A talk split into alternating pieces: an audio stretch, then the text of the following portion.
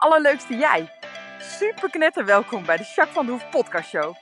De podcast waarin ik je inspireer met toffe tips en inzichten. Zodat jij leert met een super positieve mindset je aller, aller, allermooiste leven te leiden. Ben je er klaar voor? We gaan knallen!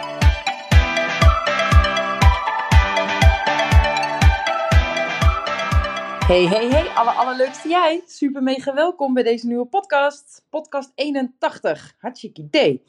Hey, ehm, nou, ik ben benieuwd hoe het met je gaat. Nou, het is echt de afgelopen tijd alleen maar mooi weer geweest. Echt heel fijn. Af en toe is het morgens nog wel koud, maar dat is helemaal prima. Dat hoort ook bij de tijd van het jaar. Maar wat een windsport weer, hè? Dus dan hoef je helemaal niet uh, Nederland uit.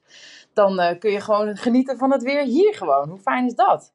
Nou, ik heb lekker veel paard gereden de afgelopen tijd. Ik ben lekker aan het trainen. Ik heb privéles van Helene. En uh, nou, dat helpt echt enorm. Dat is ook super leuk. Want dan ja, ben je ook echt in je training veel gerichter bezig en zo. Dus dat is heel tof. En uh, ik kreeg op mijn kop, want mijn balans kan echt nog beter. Dus ik moet nu core stability trainen. Dus nou ja, Janne, dat is mijn fysio. en mijn schoonzusje en mijn vriendin. Dus dat is heel fijn, want die heeft me even geholpen aan een paar goede oefeningen. Dus Jacques is nou helemaal fanatiek, jongen. Echt super lachen. Dus ik weet niet of ik een sixpack straks krijg, maar ik ben wel lekker bezig in ieder geval. Met als doel dat ik natuurlijk, nou ja, nog lekkerder in mijn vel zit. Hè, fysiek ook. Maar vooral ook dat ik gewoon lekker in balans op mijn paard zit. Zodat ik hem nog beter kan helpen en nog beter kan rijden. Dat is heel erg leuk. Dus uh, ja, ik mag wel zeggen dat ik lekker fanatiek bezig ben. Maar het is wel echt heel leuk. En ik word er heel blij van. En nou, het voelt goed. Dus uh, ja, dus dat is wel echt uh, tof. Ja, lekker bezig dus. Dat. hey, ik ben heel benieuwd hoe het met jou gaat. Hoe is het met je? En hoe is het dan ook echt met je? Want ja, goed, daar uh, trap ik niet in. hoe gaat het echt met je? En daarvoor mag je eens inchecken bij jezelf. Even een momentje de tijd nemen waar je ook bent. En word je maar eens bewust van je lichaam. Want die geeft je altijd hele goede feedback. En voel maar eens wat je merkt in je lijf.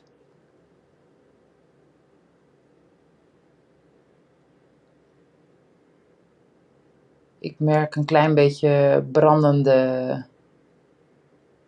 buikspieren. maar dat kan komen omdat ik uh, een kwartiertje geleden nog even getraind heb. Dus dat is niet zo gek. Hmm. Verder klein beetje mijn schouders zijn ietsjes hoger. Dus daar adem ik even lekker een keer naartoe. Nou ja, ze worden iets rustiger. Nog wel een beetje. Maar is oké. En jij, wat voel jij in je lijf? Wat voor feedback geeft jouw lichaam jou? Dat doet je lijf trouwens constant. Hè? Daar zijn we ons over het algemeen helemaal niet zo bewust van. Maar constant krijgen we feedback van ons lijf. Hoe het met ons gaat en waar we misschien aandacht aan mogen besteden. Of juist even rust mag pakken. Dat is ook een vorm van aandacht uiteraard. Blijf dat doen, lieverd. Blijf af en toe even inchecken. Zo belangrijk.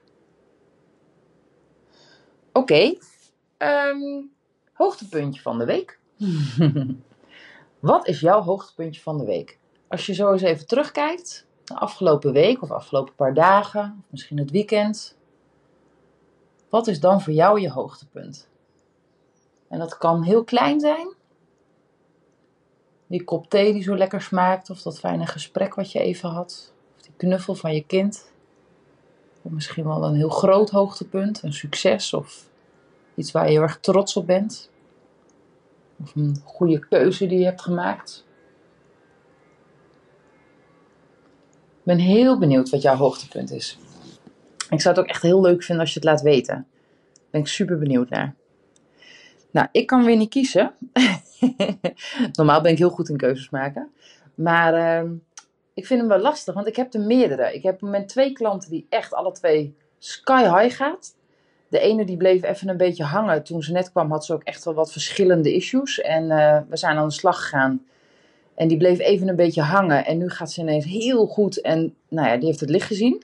Die voelt zich steeds beter. En nou ja, ze is ook uh, heel goed bezig met haar grenzen en met haar zelfwaardering. En Nou, die gaat echt heel goed. Dus dat is echt heel leuk om te zien. En ook wat ze dan vertelt tussendoor van ja, ik uh, merk gewoon uh, nou ja, dat alles makkelijker loopt. Op de werk had ze iets heel leuks meegemaakt, een hele leuke situatie. En nou ja, zelfs de man had het gezegd. En uh, ja, echt super leuk. Dus dat is inderdaad heel tof. En ik heb een klant die, nou ja, die kwam eigenlijk een tijdje geleden binnen. En toen is best wel even een traject geweest. Toen zijn we na een tijdje goed afgerond. Ze heeft echt heel veel geleerd en heel veel ontwikkeld. En toen hebben we gewoon een tijdje af en toe even appcontact gehad. En die was hier van de week weer. En ze zei: Ja, ik heb toch nog een beetje. Het ging allemaal wel goed, maar ik heb toch wel even een klein beetje een dipje. En ik kan me net niet helemaal redden, dus ik wil even een losse afspraak maken. Nou, dat hebben we gedaan. En nou ja, je zag er echt elke tien minuten vielen er een paar kwartjes of zo. Je zag het gewoon aan en ze kreeg een andere energie en ze werd weer open en ze ging rechtop zitten en de schouders zakten. En, nou, en dat was daarna ook zo. Ze had ook onder andere een angst die ze nu, nou ja, zonder dat we de EMD hebben gedaan, want ik zeg we wachten heel eventjes af, ga eerst aan de gang met de tools die ik je geef. Nou, dat heeft ze gedaan, of dat doet ze nu nog. Nou, en dat gaat echt hartstikke goed. Dus nou, net, net voordat ik deze podcast opnam, uh, neem, uh, had ze me nog even geappt. En uh, toen zei ze ook van jeetje man, ik, ik voel hem gewoon helemaal weer. Het is zo waanzinnig fijn dit. Ik ben er weer of zo. Het gaat zo, ja, zo snel. En dat komt denk ik ook wel omdat ze natuurlijk al een traject heeft gedaan en al heel veel ontwikkeld heeft de laatste periode. Maar je merkt dan toch dat als je dan een keer een dipje hebt en je komt er niet helemaal zelf uit, dat je dan zo snel weer nou ja, tot jezelf kan komen en weer tot je kern kan komen en weer gewoon lekker in je vel kan zitten. Echt in een, nou ja, split second lijkt het wel, zeg maar, weet je. Dat is echt zo gaaf. Kijk, en alles wat wij hier doen is natuurlijk fantastisch, vind ik. Maar nog belangrijker is dat je het natuurlijk ook integreert. Hè? Want als je het alleen maar aanneemt als een, als een uh, advies of een theorie die je onderbouwd krijgt, ja, dan ben je er nog niet. Je moet het ook echt gaan doen natuurlijk, anders maak je het verschil niet. Maar goed, zij is daar heel goed in. Dus uh, ze ging al meteen, dezelfde avond was ze al aan de slag gegaan met wat oefeningen. En uh, ja, maar ze merkte het al eigenlijk toen ze de hut uitliep. Dat ze überhaupt alweer dacht van, oh, ik heb het weer op de rit, ik zie het weer helder, ik weet wat ik moet doen dit komt gewoon goed. Nou, en zo ziet het er ook naar uit nu, dat het gewoon echt goed komt. nou, dat vind ik echt super tof. Maar goed, dat was dus niet wat ik ga kiezen. ik ga iets heel anders kiezen. In het kader van Out of the Box. Ik ga het hebben, mijn hoogtepunt, over mijn zus. Um, ik heb een aantal zussen. maar mijn ene oudste zus heet Jolanda. En Jolanda die woont in Rozenburg, dus best wel ver weg vanaf hier. Wij wonen natuurlijk in het midden van het land, dus dat is best wel een eindje kachelen. En Jolanda die... Um, is, uh, even kijken, zes jaar ouder geloof ik, of acht jaar ouder geloof ik zelfs. Nee, zes jaar volgens mij. Anyway, Jolanda die, um, heeft, die heeft op haar 48ste, dat is nu bijna twee jaar geleden, heeft ze te horen gekregen dat ze ongeneeslijk ziek is. Ze heeft kanker, darmkanker, en ze heeft een hele zware operatie uh, ondergaan. Dat was echt heel erg spannend. Um, dat heeft ze gelukkig overleefd. Daarin hebben ze nou ja, alles schoongemaakt wat ze konden schoonmaken. Dus nu is het vooral monitoren, kijken uh, hoe het gaat. Want de kanker kan niet meer weg. Dus ze gaat sowieso hieraan overlijden. Hè. Dat is heel heftig. Um, maar vooral dat ze ook gewoon niet weten nou ja, hoe het gaat lopen. Zeg maar. Het kan heel hard gaan en dan is het zo afgelopen. En het kan ook nog een tijdje duren. Geen idee.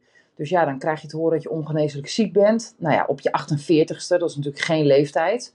Um, ze is alleenstaand moeder. Ze heeft drie hele leuke kinderen, drie jongens. Ja, hoe ga je dat doen allemaal? Een huis, een baan, midden in het leven. Nou, echt bizar, bizar. Nou, ze doet dat echt ontzettend goed. Heel erg knap hoe ze dat doet. Ze is best wel heel optimistisch. En natuurlijk is ze soms ook eventjes super down en is alles kut. Maar ja, dat is logisch natuurlijk. Maar ze doet het echt wel heel erg knap. Ik vind het echt wel uh, nou, dik compliment. Maar het allerleukste is dat ze gewoon afgelopen zondag 50 is geworden. Ze heeft dus gewoon twee jaar sinds ze ongeneeslijk ziek is, heeft ze er alweer twee jaar bij gekregen. Ze heeft gewoon haar 50ste verjaardag gevierd. We hebben afgelopen zaterdag een heel tof feest gehad. Ja, zo dankbaar. Echt zo bijzonder. En weet je, ze heeft soms pijn en soms gaat het helemaal niet goed en de energie is echt nog niet goed. Ja, dat komt ook niet meer goed, maar dat gaat toch achteruit. En soms heeft ze heel veel pijn en soms gaat het wel weer. Ja, ze doet toch maar wel de ding en ze doet het zoveel mogelijk, weet je, ook voor de kinderen denk ik, maar ook voor zichzelf. En ze werkt nog een klein beetje en nou ja, ze probeert leuke dingen te doen. En nou, ik vind het zo knap. Maar ik was vooral wel heel erg, ja, mijn hoogtepuntje toch echt wel dat we gewoon een feest hebben kunnen geven voor mijn zus, voor Jolanda. Ja, ze heeft zelf het feest georganiseerd hoor, maar ik mocht er ook komen, we waren uitgenodigd. En dat je dan 50 wordt terwijl je deze diagnose hebt. Ja, dus dat is wel uh, een hoogtepunt wat mij betreft. Dus dat, daar ben ik vooral heel dankbaar voor. En trots op Jolanda, op mijn zus. Dat absoluut ook. hey, ik wil het over een thema hebben waar ik het niet zo vaak over heb, moet ik eerlijk zeggen. Maar ik heb nog wel eens met name klanten, maar ik ken ook wel mensen buiten de klantenkring om, die uh, te maken hebben met dit thema. En daarom wil ik het er met je over gaan hebben. Ik ga het namelijk hebben met jou over narcisme. En ik heb zelf niet heel veel mensen met narcistische uh, persoonlijkheidstrekken in mijn praktijk. Wel eens gehad, ik ben er ook wel bekend mee.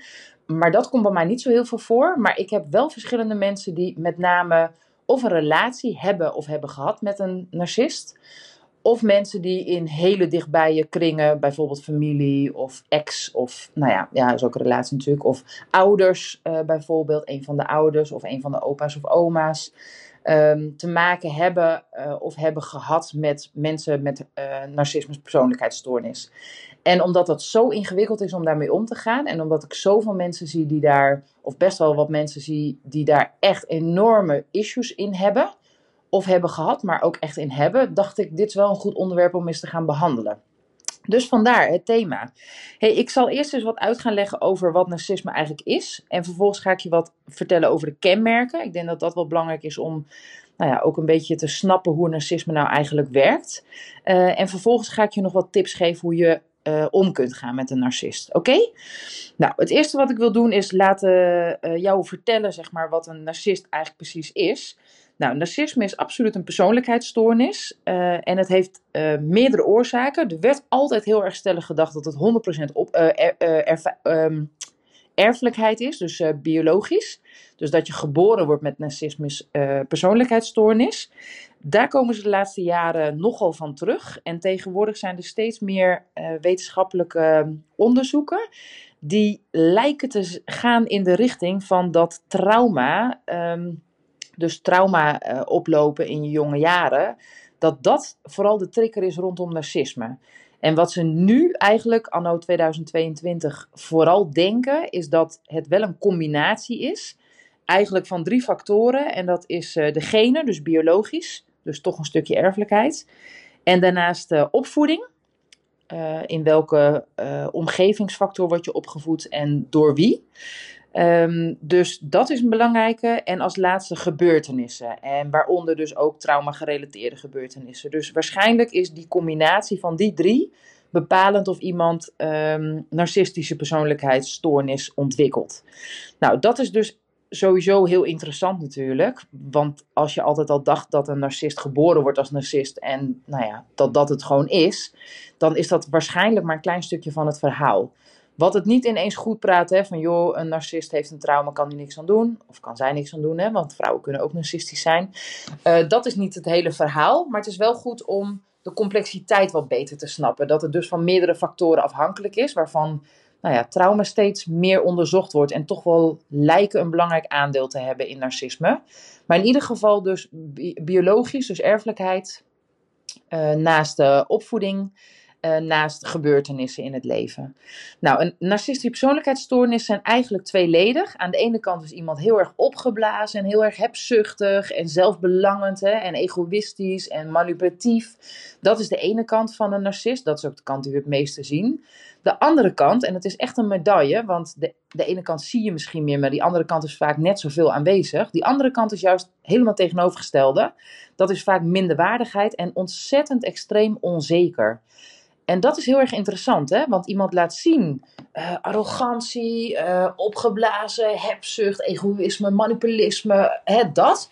Terwijl die in werkelijkheid heel vaak super onzeker is en echt een minderwaardigheidscomplex heeft. Dat is heel interessant om te zien, want dan kun je ook zien dat nou ja, het gedrag dus niet per se is hoe die persoon in werkelijkheid is, maar dat het vooral een houding is, hè, een overlevingsmechanisme. Ik kan niet omgaan met mijn onzekerheid en met mijn minderwaardigheid. En ik kies er onbewust waarschijnlijk, maar ik kies ervoor om er niks aan te doen. Ja, hoe kun je dan in je leven functioneren? Ja, dat is dan door over roeling van het hele verhaal. En nou ja, echt een, een overcompensatie in houding, zoals, zoals inderdaad die hebzucht en die manipulatie en dat egoïsme. Ja, om je een beetje staande te houden en vooral niet die minderwaardigheid en onzekere kant te voelen, ervaren, uh, maar ook niet te laten zien. Dus dat is heel interessant. En daarmee geef ik ook meteen aan hoe complex narcisme is. Hè? Dat is echt wel heel complex. Heel veel uh, persoonlijkheidsstoornissen zijn complex. Maar narcisme is er zeer zeker ook eentje van.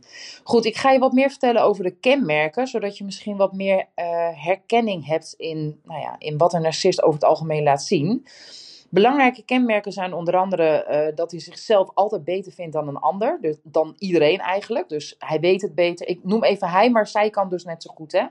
Uh, een narcist weet het altijd beter. Vindt zichzelf ook beter in eigenlijk alles. Um, wil altijd bewonderd worden en doet daar ook zijn uiterste best voor. Dus altijd zoeken naar complimentjes. Dus echt vissen naar complimentjes. Constant bevestiging. Um, in de spotlights willen staan. Dus echt, echt die bewondering willen opzoeken. Een narcist heeft eigenlijk altijd een enorm gebrek aan empathie. Kan zich niet inleven in situaties, in personen. En zeker niet als die uh, nou ja, kwetsbaar zijn, zeg maar. Hè? Dus uh, empathie is echt nou ja, eigenlijk gewoon onmogelijk voor een narcist. Gedraagt zich eigenlijk bijna altijd charmant. Hè? Vaak ook wel wat met charisma en hè, heel charmant gedrag. Maar in werkelijkheid is dat eigenlijk gewoon fake. Het is maar een houding. Uh, is echt verslaafd aan aandacht. Echt verslaafd aan aandacht. En doet daar dus ook alles aan ook over grenzen heen, van zichzelf, maar vooral van andere mensen ook. Dus dat is denk ik ook wel iets wat je herkent als je mensen met narcisme uh, in je omgeving hebt of überhaupt iemand kent. Uh, narcisten kunnen zich zeer agressief gedragen, dat is ook echt een opvallend kenmerk. Heeft een absoluut gebrek aan emoties. Nou ja, wat ik net al zei over die empathie, kan zich niet inleven, maar kan ook geen emoties uh, ervaren zelf ik denk wel dat hij ze kunnen ervaren, maar dat hij zich vooral wegstopt. En dus heel ver van emoties afblijft. Uh, dus gewoon stopt met voelen daarin. Maar ook emoties van een ander. Dat kan een narcist totaal koud laten. Als jij met een narcist een gesprek hebt en je valt in, in tranen uit.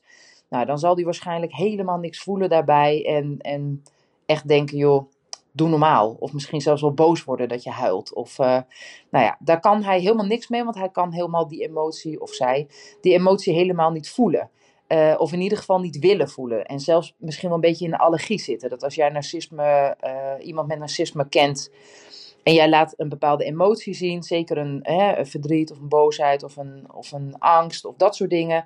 Dat een narcist daar keihard overheen gaat of het echt totaal niet, niet snapt of er helemaal niks mee kan of negeert. Nou, een narcist heeft eigenlijk altijd een mega groot ego. Uh, is altijd uit op macht, wil zoveel mogelijk macht hebben in alle omgevingen. Nou ja, ik kan me voorstellen dat Poetin in eerste klas racist is. Of uh, racist, ja, ook trouwens. Maar ik denk vooral narcist. Hè, macht is een hele grote uh, kenmerk. Nou ja, absoluut geen schuldgevoel. Voelt zich vaak echt niet schuldig. Terwijl die echt, echt soms heel erg over grenzen van mensen heen kan gaan. Echt heel erg ver kan gaan in zijn gedrag. En toch gewoon geen schuldgevoel. En is eigenlijk altijd extreem jaloers. Nou, dat is met name in relaties toch wel een groot probleem. Ik denk dat mensen die ooit een relatie hebben gehad met een narcist dat heel erg herkennen. Dat die extreme jaloezie, dat je op een gegeven moment als partner van een, van een narcist helemaal niks meer mag. Hè. Dat begint dan met, uh, joh, blijf hier, ik vind het zo gezellig als je er bent. En tot op een gegeven moment dat je niet meer met vriendinnen mag afspreken. Dat je op je werk tien keer gebeld wordt. Hoe laat ben je thuis en met wie ben je? En je mag niks tegen je mannelijke collega's zeggen. Nou, zover kan dat absoluut gaan. Dus extreme jaloezie. Wat uh, vaak gedacht wordt is dat narcisten altijd een man zijn. Nou, dat hoeft dus niet per se. Mannen en vrouwen. Er zijn absoluut meer mannen narcistisch. Maar er zijn dus ook vrouwen narcistisch. En vrouwen doen dat op een iets andere manier. Wat zich daarbij uit is dat ze heel vaak schijnlief doen. En schijnzorgzaam zijn. En schijnvriendelijk. En wat ook heel erg op, dus dat is echt heel opvallend. Misschien ken je wel iemand in je nabije omgeving of van een verhaal van iemand die je kent. Over dat een vrouwelijke narcist inderdaad heel erg aardig doet, terwijl die dat gewoon niet is in werkelijkheid. Uh, of inderdaad heel erg uh, zorgzaam doet, terwijl dat, hè, of zegt zorgzaam te zijn. Um, ik ken bijvoorbeeld iemand die heeft een narcistische schoonmoeder. Uh, niet in mijn klantenkring trouwens, maar in ieder geval die, ehm, die schoonmoeder die kijkt helemaal niet om naar haar gezin.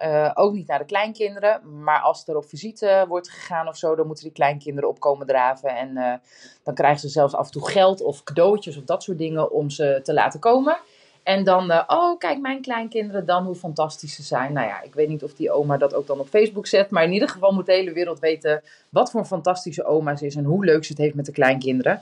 Terwijl ze helemaal niet naar haar kleinkinderen omkijkt. En helemaal niks met haar kleinkinderen eigenlijk te maken wil hebben. Het interesseert er ook niet op met ze gaat. Vraagt daar ook nooit naar. Het is echt... Uh, nou ja, echt uh, een schijnvriendelijkheid, zeg maar. Dus dat is, nou ja, om een voorbeeld daar aan te geven. Wat ook opvallend is, is dat bij vrouwelijke narcisten vaak uh, grote problemen hebben met ouder worden en dan ook ex extreem gedrag kunnen laten zien. Um, vaak wel minder overmoedig zijn. Dat is wel echt een verschil tussen een man en een vrouw die een narcistische persoonlijkheidsstoornis heeft. Uh, een vrouw gooit ook vaker haar lichaam of seks in de strijd en narcisme.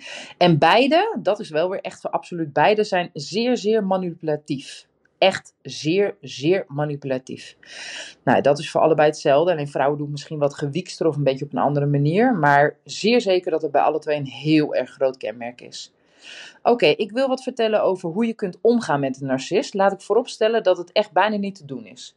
Omgaan met iemand met een narcistische persoonlijkheidsstoornis die daar zelf niks aan wil doen, heel erg moeilijk. Ik heb eens een keer een heel leuk onderzoek gelezen met een hele toffe hypothese eigenlijk. En daarin werd gezegd, er is maar één manier hoe je erachter komt of iemand een echte narcist is. En dat is vraag, één vraag is dat. Vraag letterlijk aan die persoon, ben jij narcistisch? Want als jij zou zeggen tegen een, iemand die niet narcistisch is, van joh, uh, uh, ben je een huilenbalk of ben jij... Uh, weet ik veel, ben je een nietsnut of ben je een loser, weet ik veel, zoiets. Nou, dan zal die persoon altijd zeggen, nee, helemaal niet en ik doe toch mijn best. En weet je, die zal dat altijd heel erg raken, hè. En als je tegen een narcist zegt, ben jij een narcist? Raakt het totaal niet en misschien erkent hij het wel en is hij er zelfs trots op. Ja, ben ik ook. Ja, tuurlijk, ik ben ook gewoon narcist. Nou, en dat doe ik toch gewoon goed? Jij bent gewoon een sukkel, ik ben een narcist, prima. Zeg maar op die manier. Dus niet meteen ontkennend en al helemaal niet rakend. Dus dat is een hele goede vraag als je toevallig toch nog twijfelt. Maar vooropgesteld is een narcisme, uh, narcistische persoonlijkheidsstoornis super ingewikkeld om mee om te gaan. Voor die persoon zelf ook. Alleen die doet ze best om, nou ja, met al die kenmerken die ik net noemde, zich staande te houden. Maar voor degene uh, die ermee te dealen heeft, in relatie, uh, in welke vorm dan ook, is het heel erg ingewikkeld. Dus als je bij een narcist vandaan kan blijven, doe dat dan vooral. Dat is mijn allerbeste tip. maar goed, als het dan toch zo is, hè, doordat het in de familie is, of uh, in de sfeer van de familie, of omdat het is omdat je een relatie hebt of hebt gehad, um, kun je niet altijd om een narcist heen. Nou ja, als het dan toch moet, um, belangrijke tips. Vertrouw op je eigen gevoel, sowieso. Dus een narcist kan je ook aan alle kanten manipuleren en dat je echt uh, op een gegeven moment gaat twijfelen aan de waarheid en gaat twijfelen aan je eigen gevoel. Doe dat nooit. Vertrouw altijd op je eigen gevoel. Zeker met iemand als een narcist in jouw buurt. Uh, wat ook goed om te weten is, uh, om je te realiseren, te beseffen dat een narcist eigenlijk altijd in basis super onzeker is. En daarmee bedoel ik niet dat ik het goed wil praten, maar dat helpt wel om een beetje te snappen dat het eigenlijk gewoon zielig is. Um, zo kun je iemand zien. In plaats van iemand die helemaal boven je staat en je helemaal kapot maakt, zeg maar. Kun je iemand dan klein maken en op zijn plekje zetten. In ieder geval in jouw eigen gedachten. Van ja, weet je, het is eigenlijk maar gewoon een klein kaboutertje. Een zielige kleuter. Dat is eigenlijk wat het is. Wat die persoon is, zeg maar, weet je. Um, dat maakt het voor jou misschien wat makkelijker om het te zien en om er dan toch een beetje mee te kunnen dealen. Nou, als je iets voor elkaar wilt krijgen, ja, wat doet een narcist dan? Die doet het altijd manipulatief. Nou, dat ga ik je een klein beetje leren door middel van slijmen. Als jij echt iets voor elkaar wil krijgen, jouw ex is een narcist jij uh, wilde kinderen een weekendje extra hebben of iets dergelijks, uh, dan zul je toch wat voor elkaar moeten krijgen hè, met je ex-partner in dit geval. Nou ja, dan is het heel slim om een complimentje te geven, om aardig te doen, een beetje te slijmen. Dat is echt niet uh, omdat je dat nou zo graag wil, maar dan krijg je gewoon dingen beter gedaan. Dus als het echt moet, dan kun je het bereiken op die manier. Echt niet iets wat fijn is, maar wel helpend omdat het dan een klein beetje beter gaat. Nou, wat ook uh, heel erg handig is om in ieder geval een narcist niet aan te vallen, maar al helemaal niet met mensen eromheen. Want anders krijg je echt het vuur van voren en dan uh, heb je echt wel een hele grote uitdaging. Het is erg, maar het is wel uh, goed om te weten. Omdat je iemand dan echt tot de draad aan toe ehm, eigenlijk op zijn plek zet. Nou, dat is een narcist over het algemeen niet zo van gediend. Dus dan maak je het vooral heel erg moeilijk voor jezelf. laat een narcist lekker in zijn waan. Want het heeft geen zin. Het heeft geen zin om hem om te vertellen hoe het zit. Want zij gaan er waarschijnlijk toch niks mee doen. En anders, ik hoop het hoor, maar de meeste niet. En dan, uh, nou ja, dan is de weg naar hulpverlening of naar wat dan ook echt wel open. Maar dan mag die persoon zelf doen. Jij mag hem gewoon lekker in zijn waan laten en, en laat het maar. Het is niet anders. Probeer zo min mogelijk energie en tijd daaraan te verspillen. Want jij gaat hem of haar toch niet redden. En dat is ook niet je taak. Oké? Uh, blijf altijd op je hoede, want heel vaak als er aardig wordt gedaan of als er, hè, dan is het toch vaak schijn. Dus zorg dat je je niet in laat pakken en dat je van alles uh, hè, voor het karretje laat spannen of over je grens heen gaat. Blijf echt heel erg op je hoede. Verder gebeurt het heel erg regelmatig dat iemand die met een narcist een relatie heeft of, of in de familiesfeer, hè, dus zo'n soort relatie, familierelatie, toch wel getraumatiseerd wordt uh, door situaties die die persoon meemaakt. En alsjeblieft, doe er wat aan. Ga met je trauma's aan de slag. Ga het verwerken. Want anders doet het nog zoveel meer zeer. Het is al zwaar en het is al een wond die je dan op hebt gelopen. Maar als je er niks mee doet, is het nog zwaarder. Dus alsjeblieft, gun het jezelf. En wat ik je ook sowieso wil meegeven, en dat is misschien naast dat je er het allerbeste niet mee om kan gaan, ook nog daarnaast mijn ene beste tip dan. Oké, vooruit. Ene beste tip. Zelfzorg. Zorg echt zo goed mogelijk voor jezelf. Geef jezelf liefde. Want van die ander zou je het nooit krijgen. Dus dat is altijd zo, maar in dit geval zeker. En je hebt het juist extra hard nodig. Dus ik hoop dat je inzicht hebt gekregen in wat narcisme is, welke kenmerken er zijn. Ehm, misschien herken je hier ook veel in. En alsjeblieft ga met die uh, tips van het omgaan wat doen. En als ik ergens in iets kan betekenen voor je, al heb je een vraag, mail me gewoon. Uh, of stuur me een berichtje of wat dan ook. Of als ik meer voor je kan betekenen, doe er alsjeblieft wat mee. Laat je niet nou ja, gevangen nemen en houden. En dat je niet vrij en open kan leven en je eigen leven kan leiden. Omdat je pas van je dagelijks leven wordt afgesneden door, door iemand met een narcistische persoonlijkheidsstoornis. Dat gun ik je echt niet, oké? Dus hoe je het doet, weet je, bij, al, bij iemand anders ook helemaal prima. Ga artikelen lezen. Er zijn ook wel goede podcasten over. Sowieso veel onderzoeken. Maakt niet uit. Als ik wat voor je kan betekenen of mee kan denken, ook helemaal goed. Maar doe er alsjeblieft wat mee als dat nodig is. Oké? Nou, ik wens je ehm, een hele fijne dag, een hele fijne week. En mocht je ergens nog vragen over hebben, laat alsjeblieft weten. En uh, ik spreek je volgende week. Doei doei!